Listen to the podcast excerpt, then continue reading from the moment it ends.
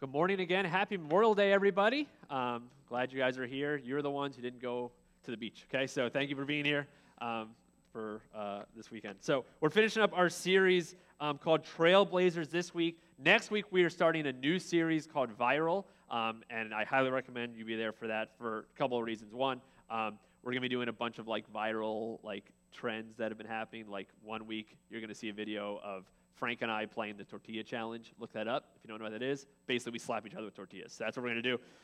Um, so there'll be videos of that. But we're going to be talking about some of the hot topics that are being talked about a lot in our culture. There's going to be um, some very um, intense conversations we're going to have. There's going to be humbling conversations we're going to have. So I, I, highly recommend you keep an eye out for uh, what we talk about in our next series. But we're finishing up our series this week called Trailblazers.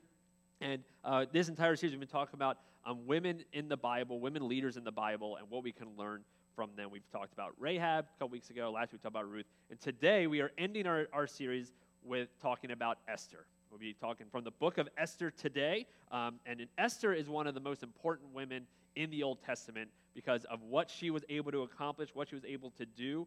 Um, her bravery um, and her courage is the reason why the entire generation, the entire nation of Israel um, escaped genocide. So um, what she did was amazing. So we're going to be talking about the entire story. If you don't know the story, we're going to cover the whole thing, but I highly recommend this week you read the book of Esther, especially if you're in any of our discipleship groups. We're going to be talking, this is the first week we're really starting that, so we're going to be talking about the book of Esther. So I'm going to go through it as quickly as I can, um, this story. So uh, uh, there's going to be things I missed, so make sure you read it this week. But what I find really interesting about the book of Esther is that God is never mentioned. Not a single time. He's not even referred to. God is nowhere in the book of Esther. Um, no one talks about him, no one refers to him, there, we, there's, there's no mention of him. But when you read the book of Esther and you look for God showing up and, and God's activity in the book, you can see it everywhere. You can see it from how the entire book mirrors itself to ironic reversals that happen to coincidences that, that occur all throughout the book. The book starts with King Xerxes. King Xerxes is throwing a party, and this isn't just like a party. This is a rager because this party this party lasts for 187 days. I don't know how, how wild you used to be. No way you had a party that lasted 187 days. So he's going, they're going nuts. And the goal of this party is for Xerxes to show his greatness, to show how awesome he is. And on the last day, one of the last days of this half of a year party, um, the Bible says that he is high spirits with wine, from wine. That's what it says. He's in high spirits from wine. It means he's drunk. That's what it means. He's wine weird, is what is happening right now. So he, he he's there and he's, he's drunk, and he, uh, the king says, Hey, where's the queen? Get Queen Vashti, have her come here to show, because he wants to show her off. And, and here's kind of where we're going to pick up. Esther chapter 1, verse 12 says this But when the attendants delivered the king's command, Queen Vashti refused to come. Then the king became furious and burned with anger. So this was a this is a big no-no, especially back then. Xerxes is furious. He's he's drunk and he basically decides, you know what, I'm going to fire the queen. The queen is gone. She's, she's no longer queen, and, and she's, she's gone. She's not queen anymore. So then he's like, hey, I got to fill the role of queen. So he does a, basically a reality show. Think of like The Bachelor, okay? It's The Bachelor to figure out who the new queen is. Which, by the way, I don't know if you guys knew this, but um, um, I don't ever watch The Bachelor, but one of the guys that was second place in The Bachelor, um, I know him, named Justin. You guys know Justin for The Bachelor people? Yeah, I know. I got his number if anyone wants it. So you just let me know, okay? Anyways. Has nothing to do with anything. But I just wanted to let you know I know him. Nice guy. The guy who makes weird faces, you know? Anyways, okay. Does that make me important that I know the second place person? And okay, just wanted. To... Everyone, calm down, okay? So, anyway, second place, yeah. Um, so, um, so he basically does does a reality show, a bachelor type style thing to get a new queen. And this is where we meet Esther, which is the, what the book's um, named after is Esther. Esther, we meet Esther and her adopted father named Mordecai. They are both Jews, but Esther hides her nationality um, so that she can win, become queen, so that she can win the bachelor, right? She hides it because if she's, if they, it's known that she's an Israelite or she's a Jew, then she wouldn't be able to become queen. So she hides it. And Esther wins the competition and she becomes queen. At the same time that all this is happening, Mordecai, who again, Mordecai is is the adopted father of Esther.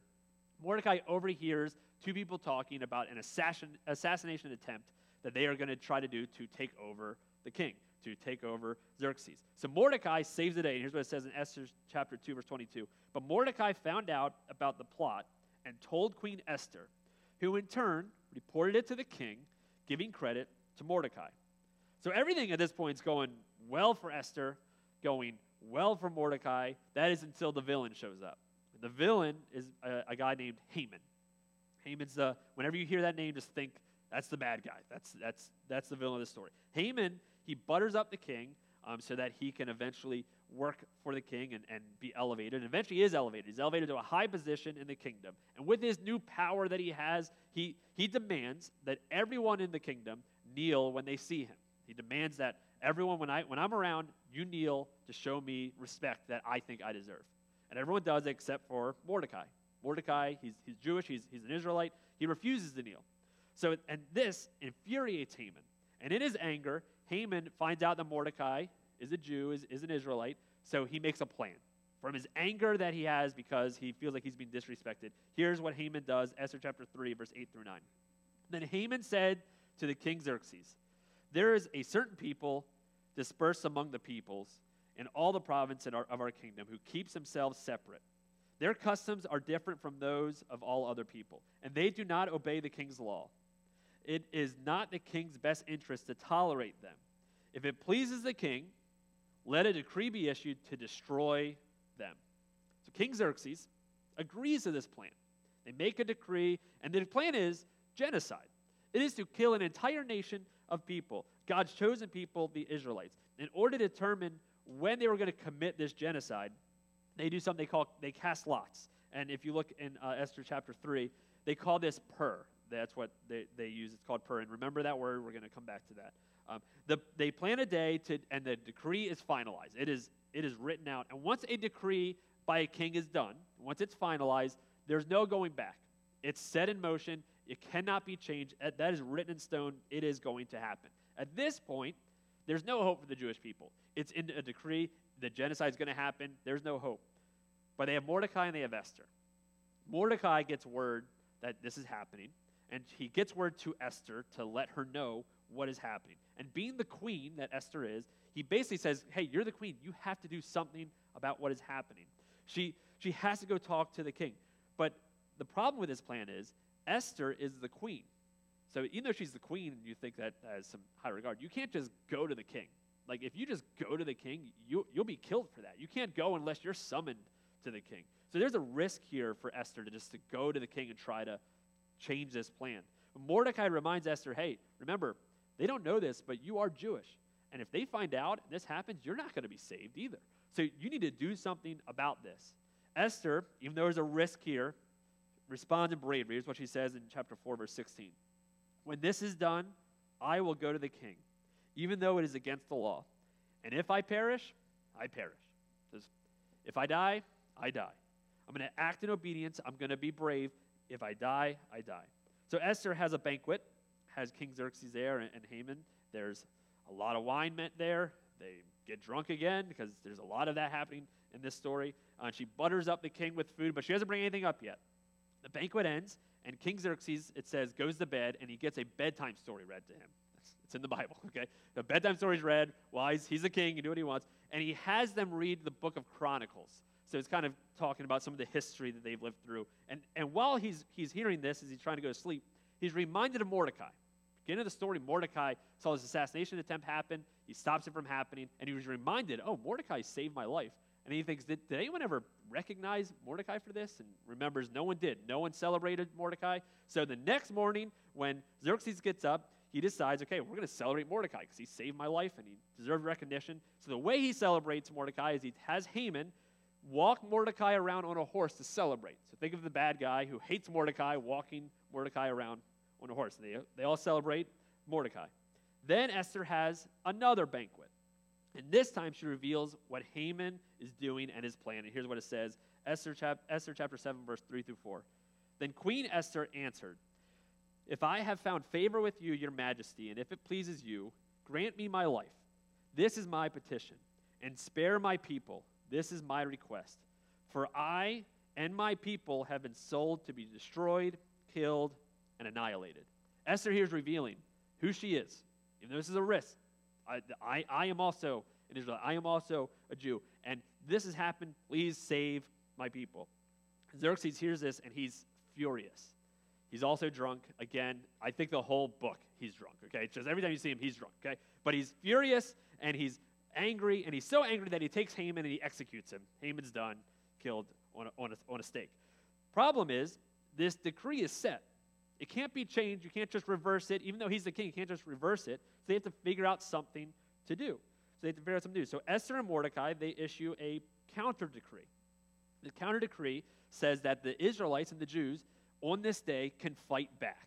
So, yeah, there are going to be people that are coming to annihilate them, but now they are allowed to fight back. They're allowed to protect themselves. They're allowed to defend themselves. And they write a new decree. And this decree works.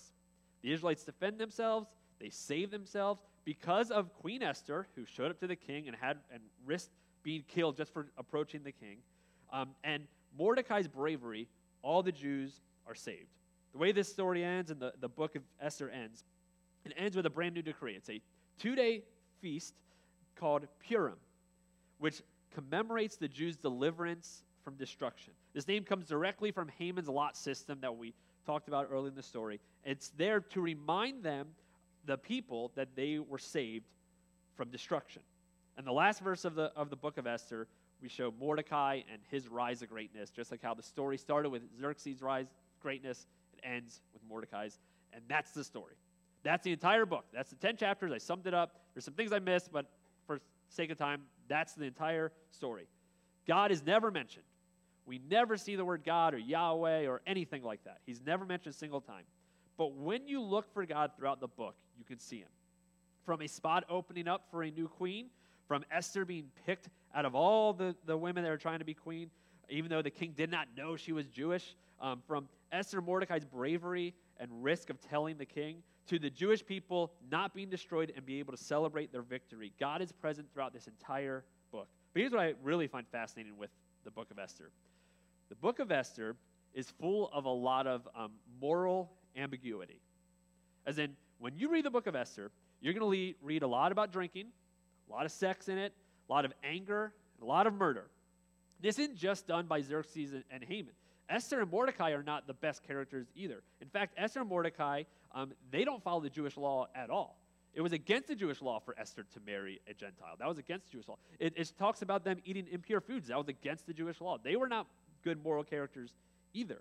But even though there are no good moral characters in here, what's interesting is, even though you don't find them a good moral example to follow, that they are examples of trust and hope, even when they aren't perfect.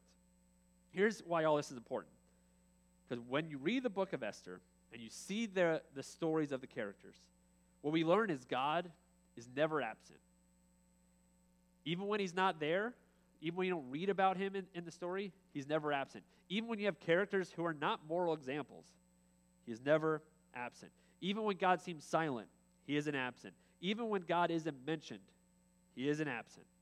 Even when we don't act the way God calls us to act, God is not absent. He is always working. Even when we don't always sense it, even we don't always know it, He is always speaking, even when we don't hear it. He is always loving, even when we don't deserve it. God is never absent. So when we read this book of Esther, how can we relate to this story? It's like a story almost from like a Disney movie almost, like the, the villain and, and, and rise and fall. Like, how do we relate to this story? Well, I think we can relate to all the characters we see. Because I think all of us can fall into the trap of any of the five characters. Some are good that we should follow, and some aren't. So here's each character and, and kind of what we see throughout them, and we can fall into any of these. Here's number one. First, we see Xerxes. He's the pushover. The pushover.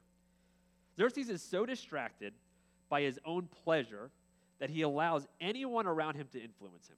First, Haman shows up and he influences him to commit mass genocide on an entire nation. And then Esther shows up and, he, and she influences him to do something good. But either way, he's the king. No one should tell him what to do. The queen doesn't tell the king what to do. And one of his officials doesn't tell him what to do. Yet, Xerxes is so distracted with what he wants, with throwing his parties, with his pleasure, that he allows other people to influence him, some for good, some for bad. It is so important for us to not allow anything to push you off the truth of God, to not allow anything to push you off the Word of God, to not allow anything to push you away from God's call in your life. But I see over and over again a lot of people getting pushed away from the will of God simply because they're distracted. They're distracted by the circumstances that are currently happening in their life, distracted by the desires that we think will actually satisfy us that actually don't, distracted by what the world pushes on us, distracted by our own pride and selfishness. Just this week, um, uh, last week, I was talking to um, to somebody who was going through kind of a hard time, and we were talking about how easy it is, and maybe this is just me, I don't know, but when things are hard in life, when I'm having bad seasons in, in my personal life, you know what is easy for me to stop doing? Praying and reading my Bible and all. It's like I get distracted from it. Like when all these bad things are happening, I tend to find myself just like, I don't have time for that. I just don't have the energy. I just don't have the passion to do it. Which is what's fascinating though is shouldn't that be the time I do it the most? The time when I desperately need to cling to a God who loves me, to, to desperately be with a God who, who cares for me, who has a plan for me, that when, when things are going well, yeah, that's easy to love God then, but when things are hard, shouldn't that be the time that I really do it? But yet you probably are like me, like when things are going hard, that's when it's harder to come to church. That's when it's harder to pray. It's when it's harder to read the Bible. See, it, it's why we need to constantly be in the Word. It's why we need to constantly be around strong community. It's so easy to be distracted. It's so easy to be pushed over. That's number one. First, we saw Xerxes, the pushover. Then we see Vashti, the absent. She's the queen. And although we know this is a system that was built against women during this time period, here's one thing that we know. When the king calls, you, the queen, show up. That's law. You have to. You need to show up. It wasn't fair, it wasn't a fair system, but that's what she's supposed to do. The queen is supposed to show up when the king calls. She doesn't show up, she does not come. And because of that, she's replaced. That's what happens. I wonder how many of us miss a calling God had for us simply because we don't show up. Now, I want to make something perfectly clear. No, no matter what we do or no matter where we go, God always has a plan for us. He's always finding a way to get us back to Him. There's always a plan, a purpose. No matter what mistakes you've made, no matter where you've gone in life, no matter how many no's you've said, there's always a plan for you. But we can't stop God's plan by our disobedience. He gives us the opportunity to be part of what He is doing. It is our choice to be a part of what He is doing, but we aren't going to stop something if God decides it's going to happen. I mean, in Luke 19, the Pharisees demand that the people stop praising Jesus, and Jesus says, Hey, if they stop, the, the rocks are going to start praising me. Like, I'm going to be praised right now. You're not going to be able to stop that. Who do we think we are? That if we think we can say no to God, that God's plan is like, well, can't do it now. He said no. She said no. My plan hinged on them saying yes. No, God's saying no. I'm inviting you to be part of this, and I want you part of it. But if you say no, I'll get someone else. If it's my plan, if it's God's plan, it's going to happen. It's, it, God invites us to participate in His plan. I, I think of um, me, my calling to go into ministry. For years, I, I felt like I possibly had a call to ministry, and I just kept saying no. I kept ignoring it. I kept thinking, I don't know. I, I just don't think that's, that's what I want to do. And mainly, I stopped. I ignored it because I have a younger brother who's two years younger than me who was already doing it, and I didn't want to copy my younger brother. That's really what it was. Um, I was like, I'm gonna just go be an accountant, which I thought that was I had a chance for that. But I'm gonna be an accountant, or I'm gonna be a business manager major, or something like that. And then um, a friend of mine eventually, out of the blue, said, "Hey, I think you should be a pastor, but I think you're not doing it because your brother's already doing it." And it was really the first time I was like, "Maybe this is next step." And eventually, I said yes. But I was thinking about it this week. God was going to continue to call, continue to call. But if I don't say yes at some point, I don't know if I'm going to be a pastor. We could talk about whether what free will and, and how that stuff works, but but I have to eventually act in obedience. That's what love is, saying act in obedience and, and say yes. But if God wanted a church here, it wasn't hinged on me. Like if, if I said no, then God would have brought another pastor to come and, and make a church here. If, if, if some of us said no, then another church would come. See, God is going to do what He is going to do. He, he invites you to participate in what He is doing, but we have to show up. Don't miss what God is calling you to do simply because you're absent. You say, okay, well, how, how do I do that? And here's how you show up. You show up in your relationship with God. You show up here. You show up in your prayer life. You show up in your groups. You show up in your study. You show up in your learning. You just show up. And a lot of us say, well, I don't always feel like showing up. Well, that's when you really show up. Because anyone can show up when they feel like it.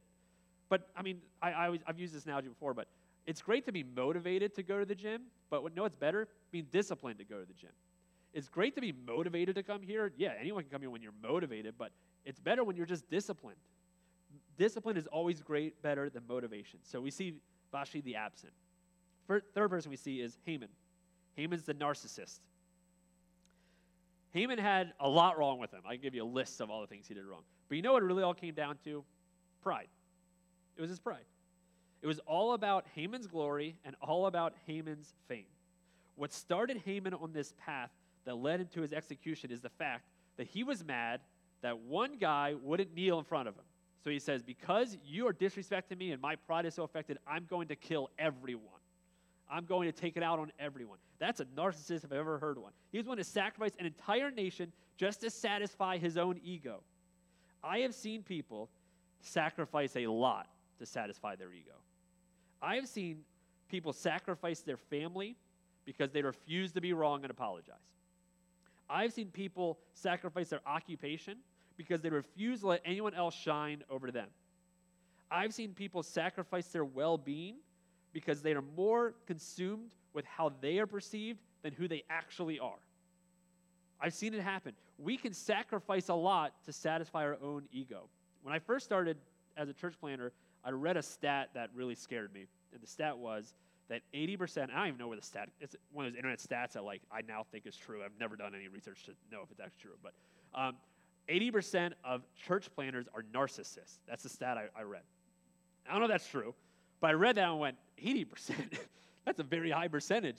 So then I started to worry, like, am I a narcissist? And I'm like starting to, I'm looking up with traits of a narcissist, and I'm like trying to figure out, am I a narcissist? I, I didn't know idea. So um, I met I met with uh, one of my mentor friends, and I said, hey, I'm worried I'm a narcissist. Like I, I, was like, I think I think I am. I looked up, you know, when you look up like a sickness, like I had a stomach ache, and you're like, oh no, I got cancer. Like that, that's what happened.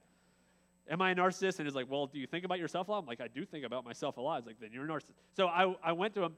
It's like, I think I'm a narcissist. I'm worried maybe I shouldn't plant church because I'm a narcissist. And he was like, um, well, first off, just so you know, you're not a narcissist. And I was like, well, how do I know? He's like, because you're worried about it. narcissists aren't worried about being narcissists. They just are a narcissist. Like, I was like, okay, good. But here's what I've learned. I may not be a narcissist, but I still need to fight pride in my life constantly. I am constantly thinking about myself and my own needs first. And my guess is, so do you. You need to constantly fight it. What are some ways we fight pride in, in our life? Here's what's worked for me serve in secret. When you serve, do it in secret.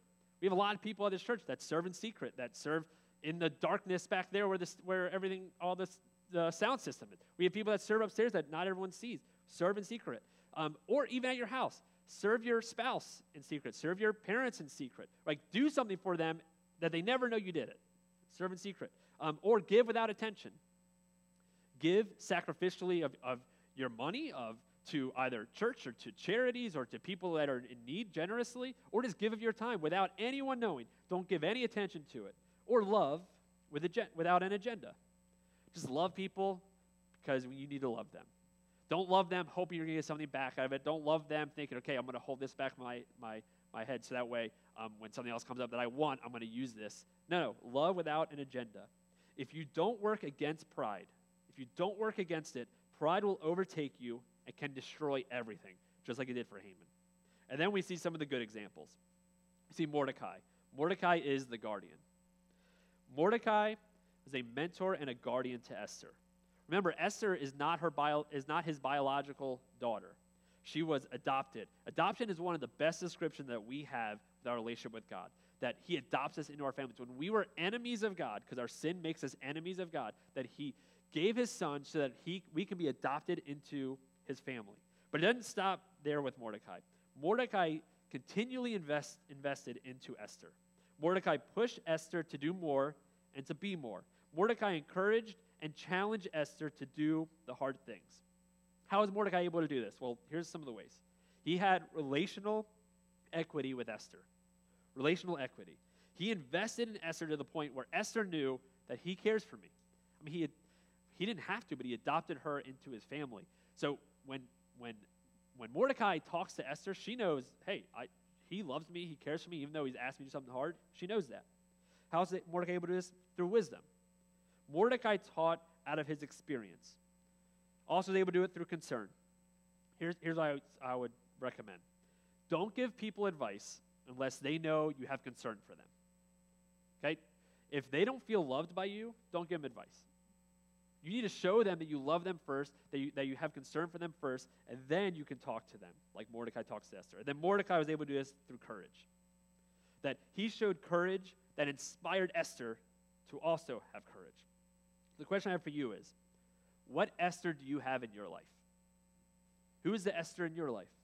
Who is the person that you are speaking to, you are loving on, you are encouraging, and you are challenging? If you have kids, your kids should be Esther's. Should be people that you are loving, that you are encouraging, that you are lifting up, that you are helping grow. That should be some of your Esther's. That shouldn't be the only Esther's you have. We should all have people that, that we are trying to speak into, we are trying to encourage, we are trying to lift up. So, what's amazing about Mordecai to me is that Mordecai is really the one who made the plan. He said, Esther, this is what you need to do. You need to talk to the king. And he helps develop the, the plan. And, and at the end, yeah, Mordecai celebrated, but the Israelites, you know who they celebrate from saving them? Not Mordecai. They celebrate Esther. Esther's the queen who got it all done. Mordecai really did a lot in order to get it done, but he's not recognized for everything that he's done. Um, I was a, uh, I was, I played baseball in high school. My championship, uh, my last year, my senior year, our team went to the championship. We had to play a doubleheader that day. Um, we had to play Friends as the team we're playing, and um, we already lost to them, so it was double elimination. We had to win both. They only had to win one. Anyways, um, first game we win. Second game we go into extra innings. And when we're there, I'm a senior. My brother's also on the team, but he's a sophomore, so he's riding the bench. He's not playing. But every time I go to bat, they announce who's up to bat. And every time I went to bat, they would go, now batting, Shane Valenstein. And every time I'm like, it's Eric. I'm like yelling up there, it's Eric. Anyways, um, we go, we play the game.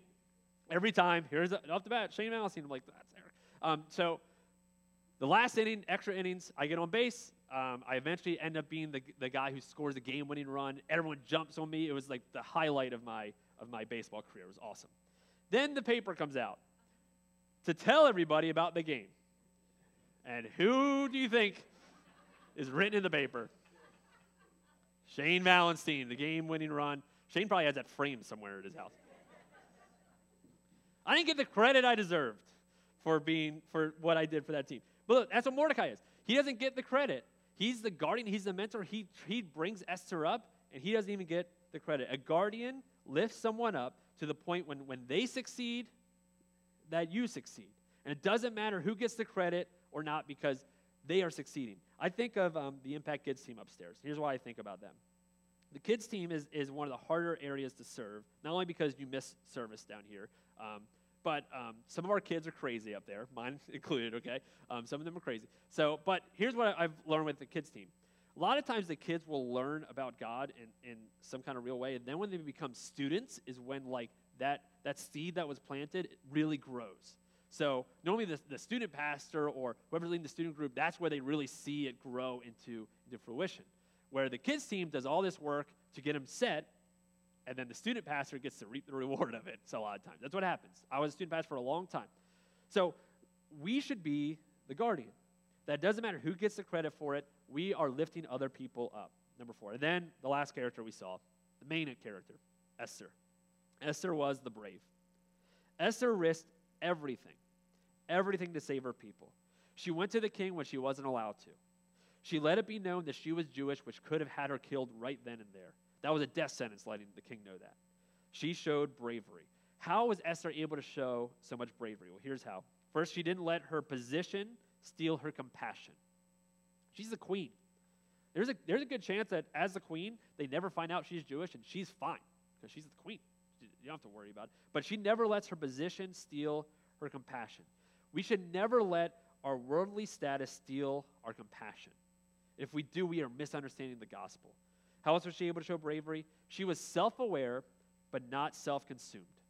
Self aware, but not self consumed. We should be aware of the impact that we have. If you are high up in your company, be aware of that. Be aware of the fact that you are important, that you what you do has influence. Be aware of it, but doesn't mean we're self consumed. Just because you know the impact you have in your company or your family doesn't make you self consumed.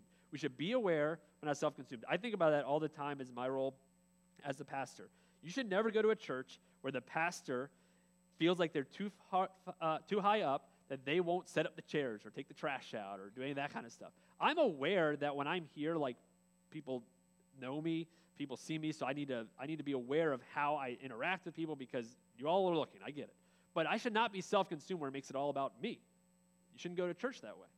You shouldn't go to church like that. She was self-aware, but not self-consumed. And Esther was willing to take risk. She was willing to take risk in order to obey God. And it wasn't easy. In fact, when Mordecai, when Mordecai tells Esther about Haman's plan, she, she's hesitant at first. And then Mordecai says something to her that it's, it's my favorite my favorite verse in the Bible. It's the last verse I'm going to read. Esther chapter 4, 12 through 14 says this. When Esther's words were reported to Mordecai, he sent back this answer Do not think that because you are in the king's house, you alone of all the Jews will escape. For if you remain silent at this time, relief and deliverance for the Jews will arise from another place. But you and your father's family will perish. And here's the verse I love a lot.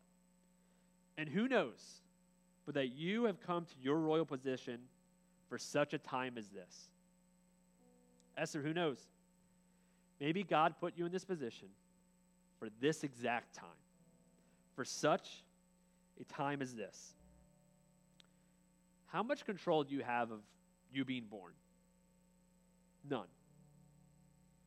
How much control do you have of where you live? You have a good amount of control of that, but there's still other things that are outside of your, your factory. You don't, you don't necessarily control where you work or if your house offer gets gets if the house that you're trying to get you get gets accepted. Or you don't control necessarily like who lives around you. You might control where you move but you don't control the neighbors who are there.